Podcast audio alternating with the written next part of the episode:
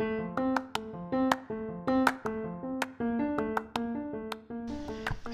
hello! Seja bem-vindo ao episódio 17 dessa sequência de áudios desse podcast, onde nessa primeira temporada nós estamos fazendo a leitura e a interpretação do livro Vendedor Rico. Você não precisa ser um pitbull para ganhar muito dinheiro em vendas, do meu grande mentor Blair Singer. Então, se você está aqui, você já deve ter ouvido os outros 16 episódios. Nós estamos chegando ao final. Ah, nós estamos chegando ao final da leitura do livro, mas é só o começo desse podcast que começou com uma brincadeira de fazer a leitura do livro e está se tornando um projeto muito maior do que eu mesmo imaginei que poderia ser. Então é uma honra para mim ter você aqui. Parabéns por estar investindo esse tempo no seu desenvolvimento pessoal. Eu, eu sou um grande fã de podcast, né? Sou um um consumidor assíduo, vamos dizer assim, de vários tipos de podcast. Eu acredito que é uma maneira muito legal da gente otimizar o nosso tempo e por isso que eu resolvi investir também uma parte do meu tempo em não só consumir esse tipo de conteúdo, mas também produzir um conteúdo de qualidade para que você, enquanto você está aí na academia, você está aí cozinhando, lavando a louça, pedalando, dirigindo, caminhando, correndo, nadando, será que dá para ouvir também nadando? Acredito que dá, né? Nadando, se você está nadando aí também, é, para que você tenha, possa ter o seu tempo, é, usar o seu tempo de maneira mais é, produtiva e consumir um conteúdo de qualidade enquanto você está fazendo a sua atividade aí. Legal? Então seja muito bem-vindo a esse episódio de número 17. Eu vou colocar aqui a vinhetinha do disclaimer para vocês e a gente já começa a leitura nesse episódio dos capítulos 16 e 17. Cara, irado esse capítulo e foram, foi os que eu, foi, foram os dois capítulos que eu mais gostei até agora. já ouviu isso antes, né?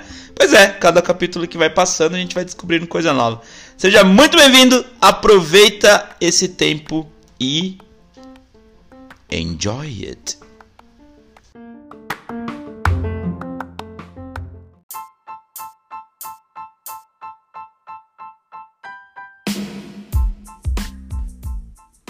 Nessa sequência de áudios, nós vamos juntos fazer a leitura e interpretação desse grande best-seller, desse livro de sucesso, é, que é O Vendedor Rico.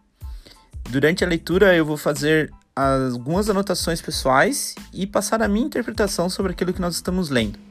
Para fazer um disclaimer, esse processo de leitura não é nenhum processo oficial, é só uma releitura, uma interpretação da leitura do livro Vendedor Rico.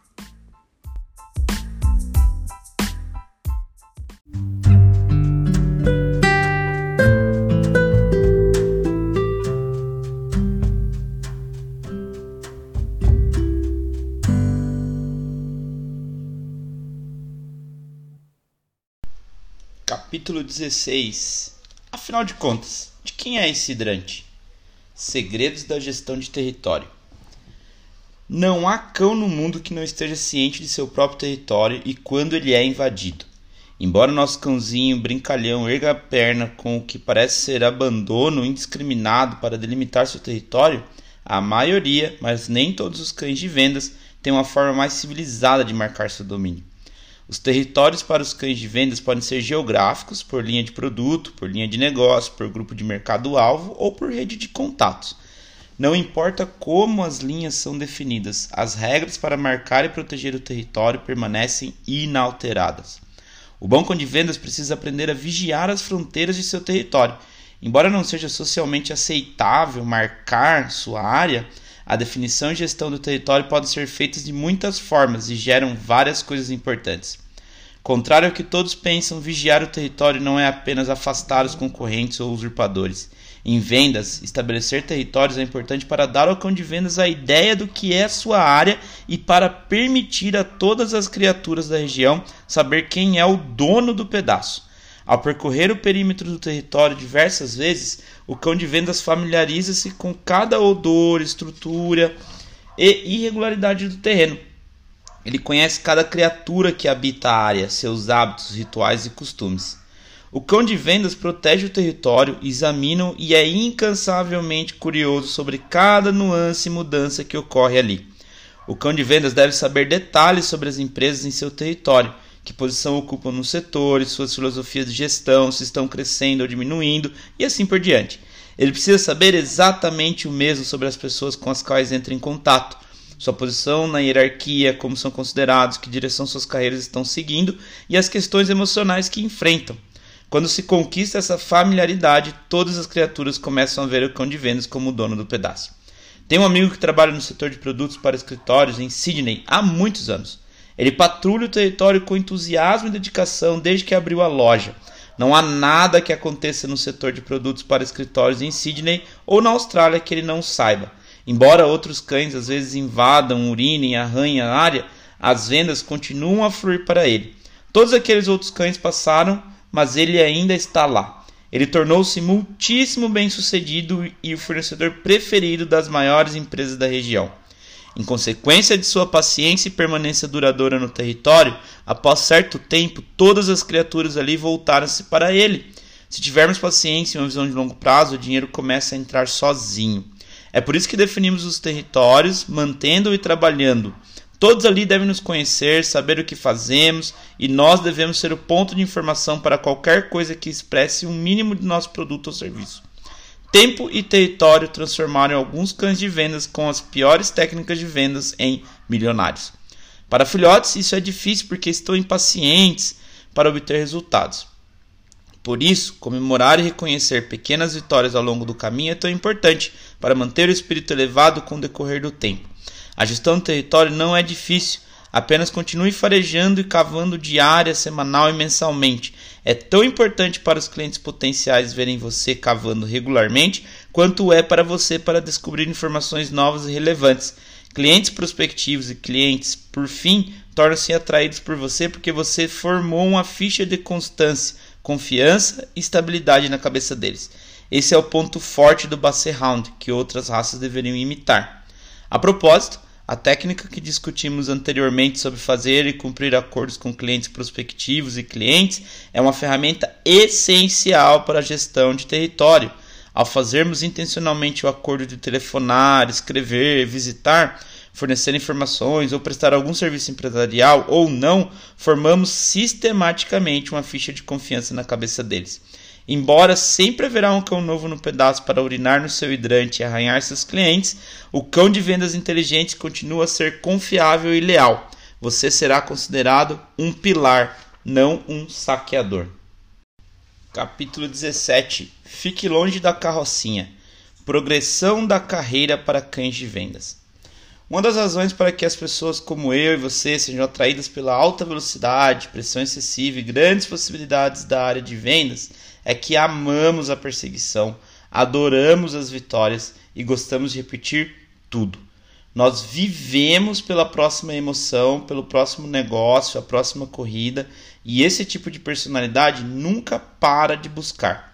Isso é bom, contudo, nossa necessidade de gratificação frequente e imediata pode nos enganar.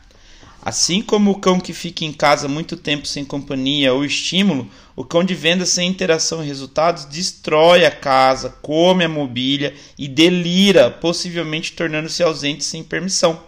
Os bons cães de vendas entendem a necessidade de focar, dedicar e ter paciência. Isso é válido para nosso setor, territórios e produtos.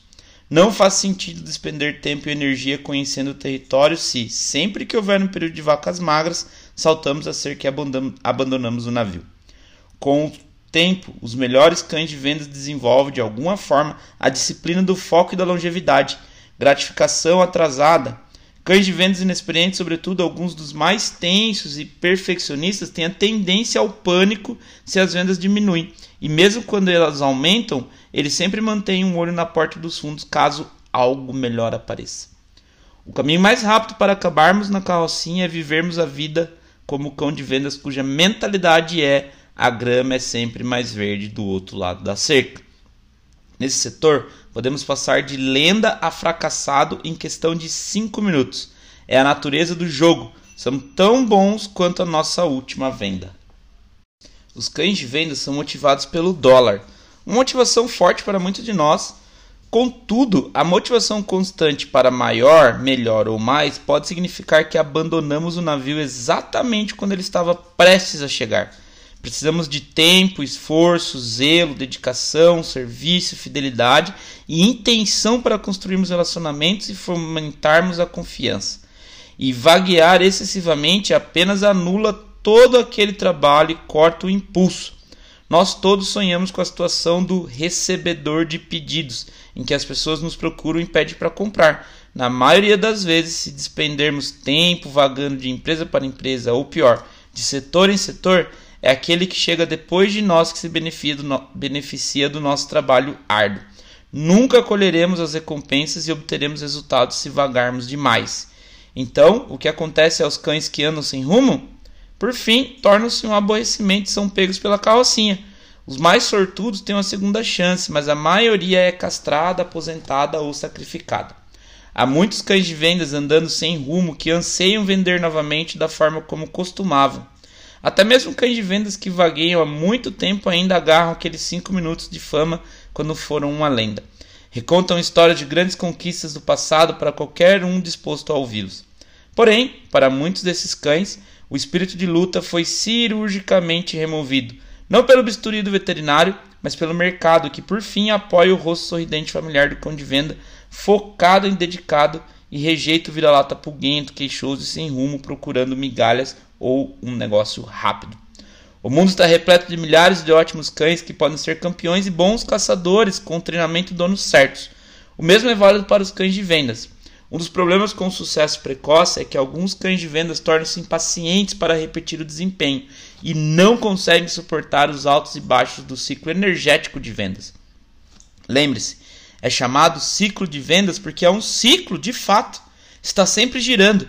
Haverá fases boas e ruins, altos e baixos, mas cada fase passará. Frank era um dos melhores em marketing de rede em Toronto.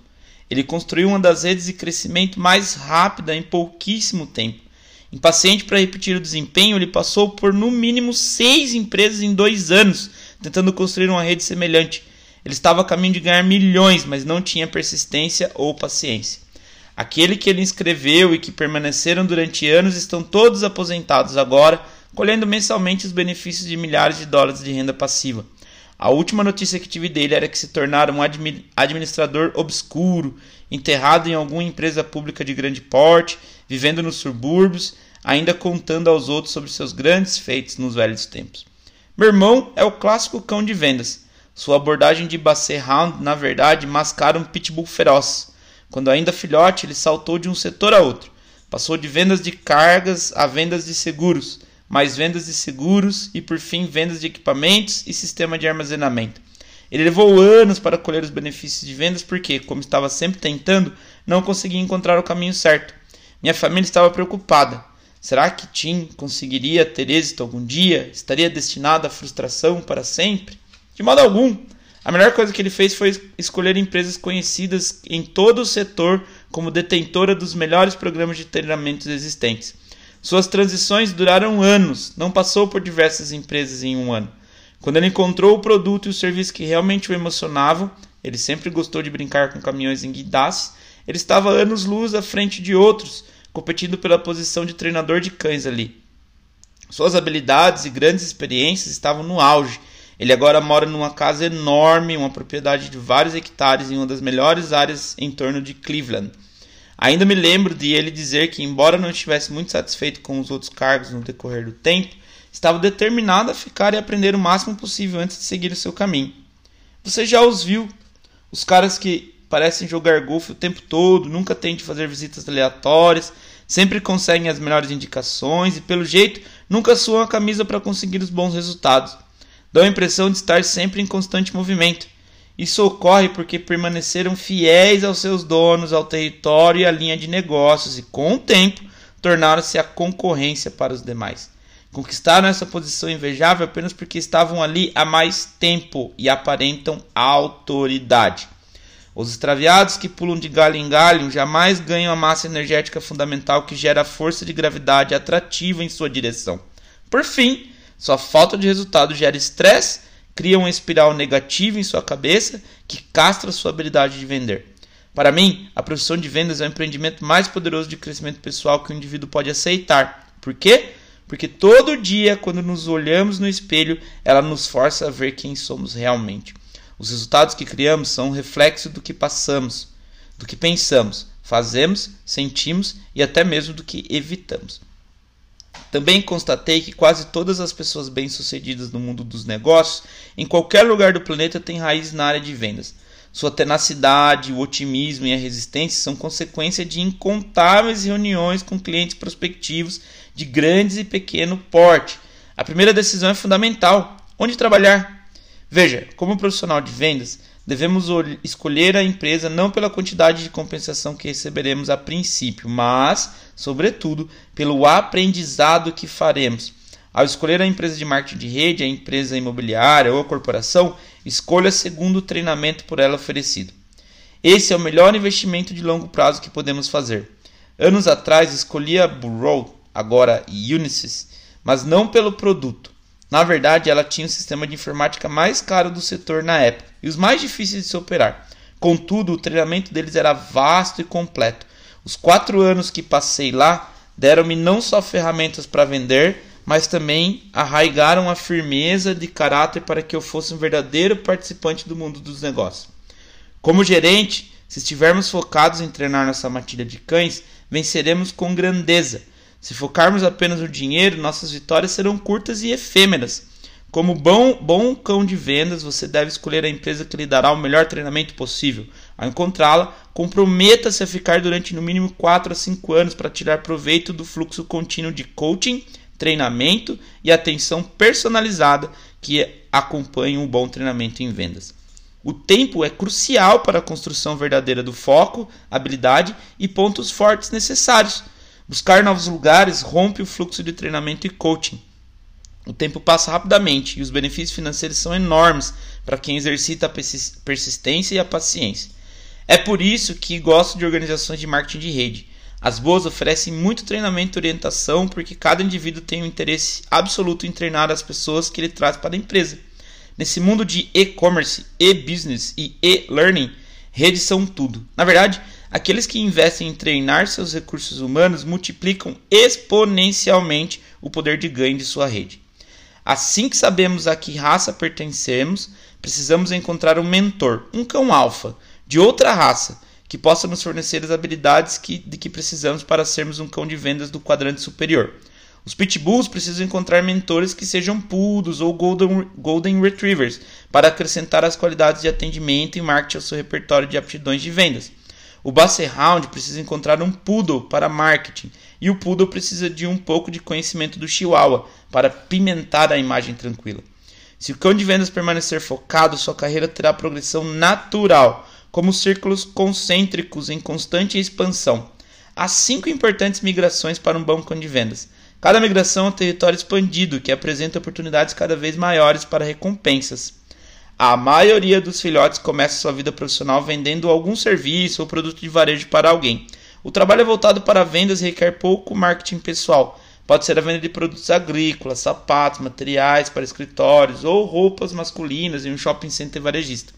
Nessa fase, o segredo para o sucesso é ser positivo, onde podemos lidar com objeções e rejeições e fechar bom, bem o negócio.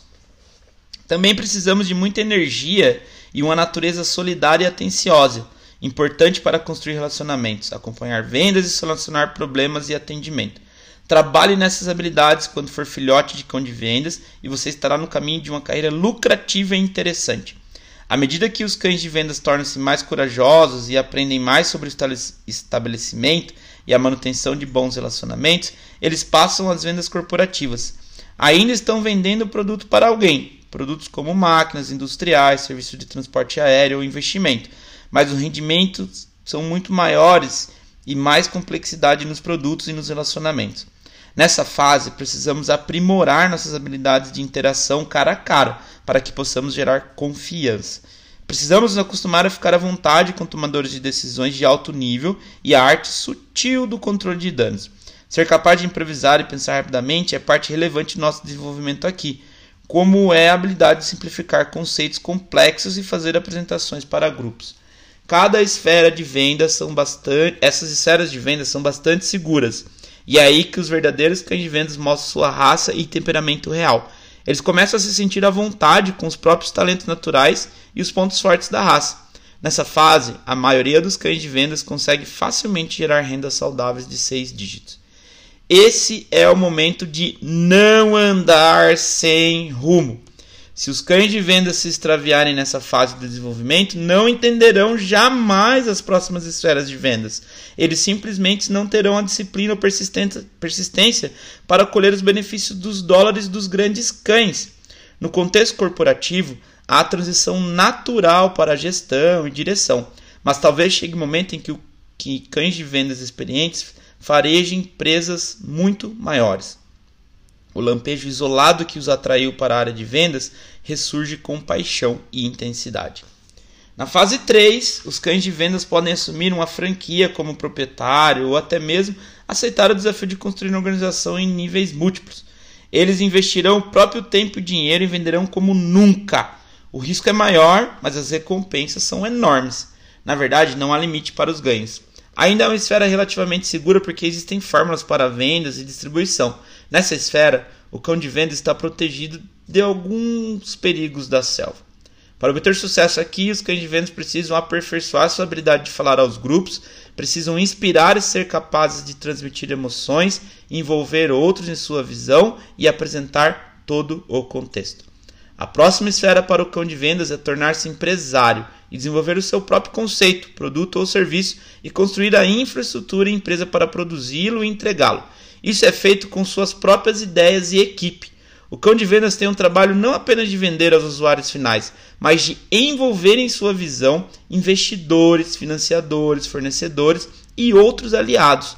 As habilidades do cão de vendas precisam ser aprimoradas porque há muito mais em jogo do que apenas uma venda. O apoio, a confiança e o dinheiro de outros estão também envolvidos nesse processo. A taxa de insucesso é elevadíssima nesse nível, mas as recompensas podem ser lendárias. Pergunte ao Bill Gates ou Michael Dell para você ver. Intensidade e paixão são essenciais, porque na maioria das vezes são esses ingredientes que motivam a equipe e animam as pessoas em tempos de incerteza. A capacidade de solucionar problemas com criatividade aliada à habilidade de achar um jeito é crucial ao sucesso nessa esfera. A esfera final para o cão de vendas é não apenas vender seu próprio produto, mas vender o próprio negócio. Passamos ao âmbito de construtor e vendedor de negócios. Há inúmero, inúmeros cães de vendas felizes que passaram pelos pântanos e pelas matas fechadas para se tornarem grandes construtores de negócio. Ao longo do caminho, sua força e otimismo os mantiveram à frente das raças aristocratas que pularam no mercado sem qualquer base. O ponto forte subjacente de cada um desses indivíduos é sua habilidade em criar uma visão e vendê-la aos outros. A motivação competitiva para o sucesso está aqui, e as habilidades estratégicas conceituais para ver tanto o contexto geral quanto os detalhes são um verdadeiro dom. Esses cães de venda são profissionais de marketing naturais e, na maioria das vezes, gostam de sistemas. Quase nunca pertencem apenas a uma raça, geralmente são a combinação do melhor de cada uma a tenacidade do pitbull, sabedoria do marketing do poodle, com o um entendimento inato de que a percepção se iguala à realidade. O banco de conhecimentos faminto por, por dados do chihuahua, a falta de promessas e o excesso de atendimento do retriever e a confiança e integridade do Basset. Que cão! Ao passarmos de uma esfera de vendas a outra, a renda e as oportunidades aumentam exponencialmente. O que se exige é cada vez mais responsabilidade pessoal por nossos resultados, vida e condição. Ao fazermos a transição, o espaço para acusações justificativas simples e esquivar-nos de responsabilidades diminui muito. Nós nos tornamos responsáveis por todos os resultados. E essa é a parte que os Basset Hounds entendem, mesmo quando filhotes, e em segredo anseio quando crescem. No início do ciclo, os cães de vendas fazem mais vendas, mas ao fazerem a transição para o nível seguinte, as habilidades de marketing tornam-se tão importantes quanto as de vendas. Os poodles são bons nisso e bem cedo testam-nas em áreas de baixo risco. Os riscos aumentam, mas por mais estranho que possa parecer, as rejeições e objeções diminuem. Contudo, são mais cruciais, pois cada rejeição pode custar muito em termos de estratégia de financiamento, produção, suporte e fluxo de caixa. Sobretudo, o papel do cão de vendas passa do novo filhote na matilha ao cão alfa, que dita as leis do canil. A liderança se faz cada vez mais necessária à medida que o cão de venda faz a transição para cada esfera.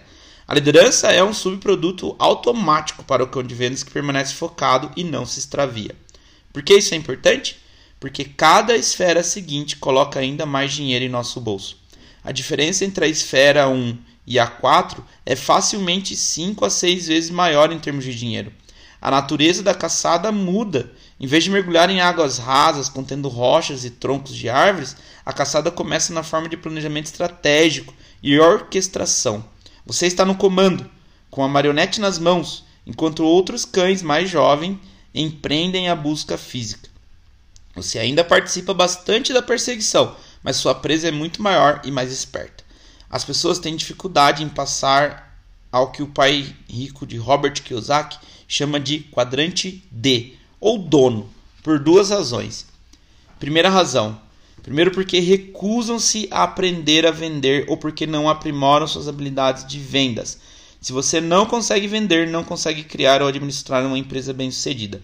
É preciso vender aos clientes, vender sua visão aos seus funcionários, investidores e associados. É preciso vender a si mesmo diariamente quanto à razão de estar correndo esses riscos. Infelizmente, há muito talento desperdiçado porque existe aqueles que consideram vendas um trabalho sujo.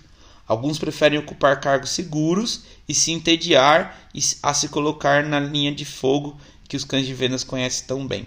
Na verdade, minha experiência demonstra que por trás da aversão à venda existe um medo profundo de rejeição ou fracasso. Se você é fundador da empresa ou não, reconhecer que de fato vende e precisa aprender a fazê-lo bem transformará sua vida. E a razão 2, eles não conseguem ou não querem formar uma equipe.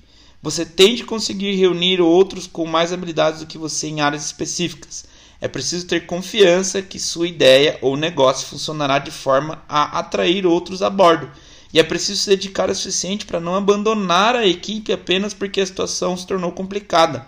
Cães de vendas experientes enfrentam inúmeras objeções e obstáculos, colocam a alma no que fazem e enfrentam altos e baixos. Também construíram confiança suficiente para saber que podem obter êxito. Muitos permanecem presos ao quadrante A, porque temem não conseguir e, consequentemente, decepcionar os demais. Eles imaginam que, se fracassarem, ao menos não se sentirão responsáveis pelos outros. Cães de vendas maduros sabem como manter a, a matilha unida e como manter a equipe em andamento, mesmo em épocas difíceis. Sabem também que é impossível reunir fortuna e renda de uma empresa bem-sucedida com um cão apenas.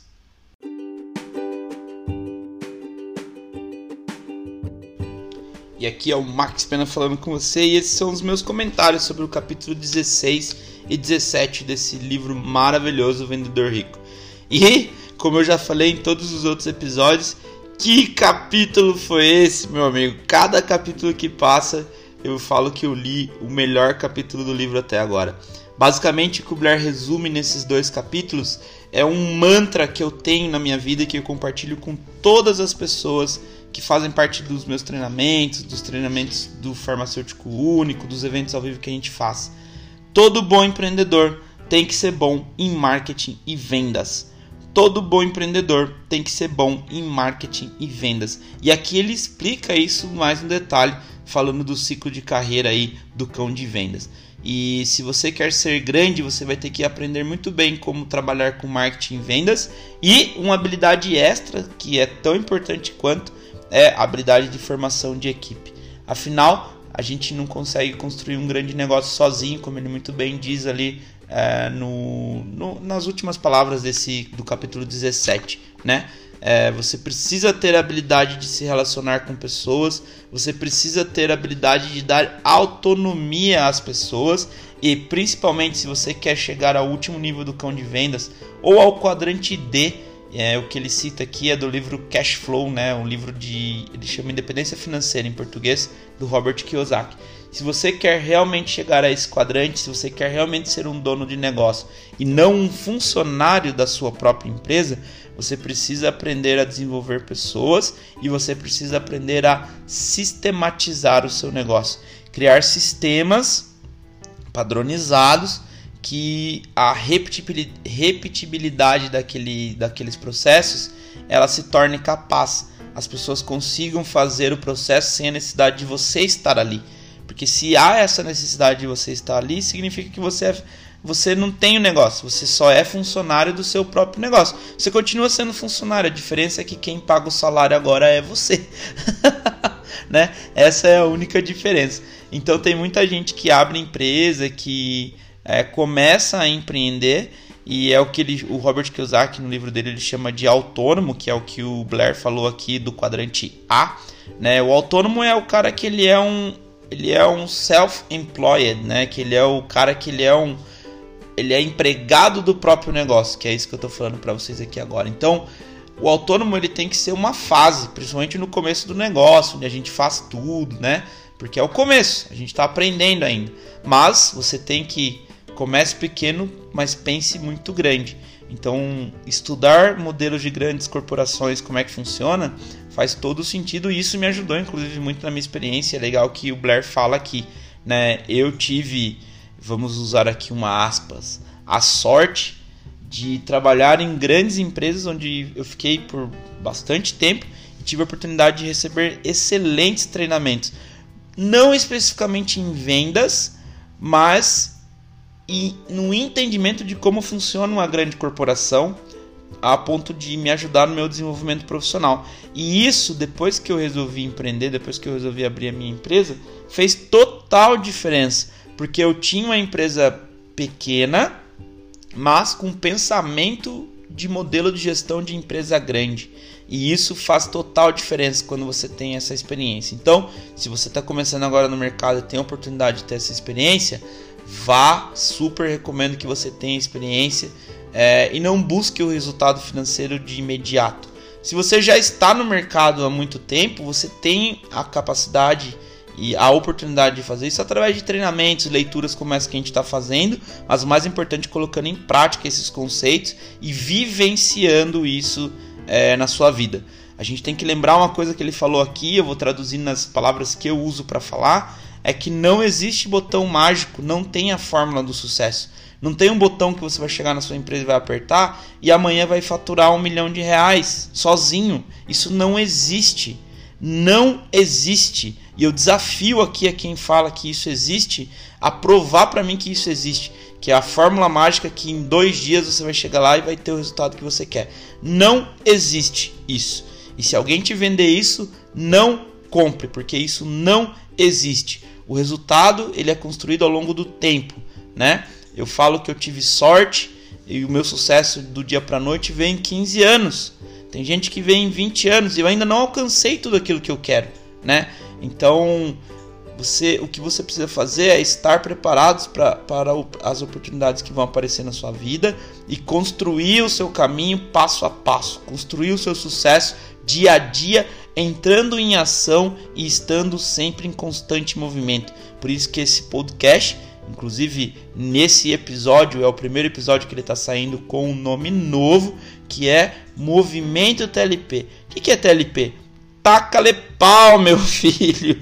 Esteja em constante movimento. Não pare. Faça, nem que seja pequenas ações todos os dias que são essas pequenas ações executadas todos os dias com maestria, que ao final de um ano, cinco anos, dez anos, vão construir o resultado que as pessoas vão olhar para você e falar: nossa, que sorte, do nada ele ou ela teve esse resultado, do nada a empresa dele cresceu. É do nada 10 anos, do nada 5 anos.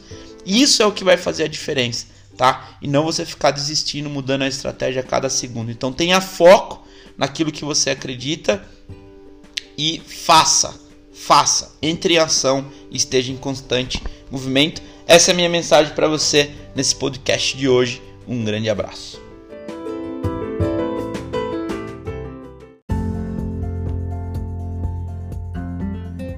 E assim nós finalizamos mais esse áudio da série Vendedor Rico. Você não precisa ser um pitbull para ganhar muito dinheiro em vendas. Meu nome é Max Pena e eu te convido a acompanhar a você acompanhar o meu conteúdo e meu material. Eu gero muito conteúdo, muito material gratuitamente na internet, todos os dias praticamente. Me siga no Instagram, Max Pena, com 2x, Facebook, Max Pena e YouTube, Max Pena. Tudo é Max Pena. Espero você lá. Se tiver alguma dúvida, é só me mandar um direct lá no Instagram. Eu vou ter o maior prazer em conversar com você. Legal? Mantenha-se em constante movimento. De pequenos em pequenos movimentos, nós vamos fazer um grande movimento nesse mundo. E te vejo no próximo áudio. Até mais.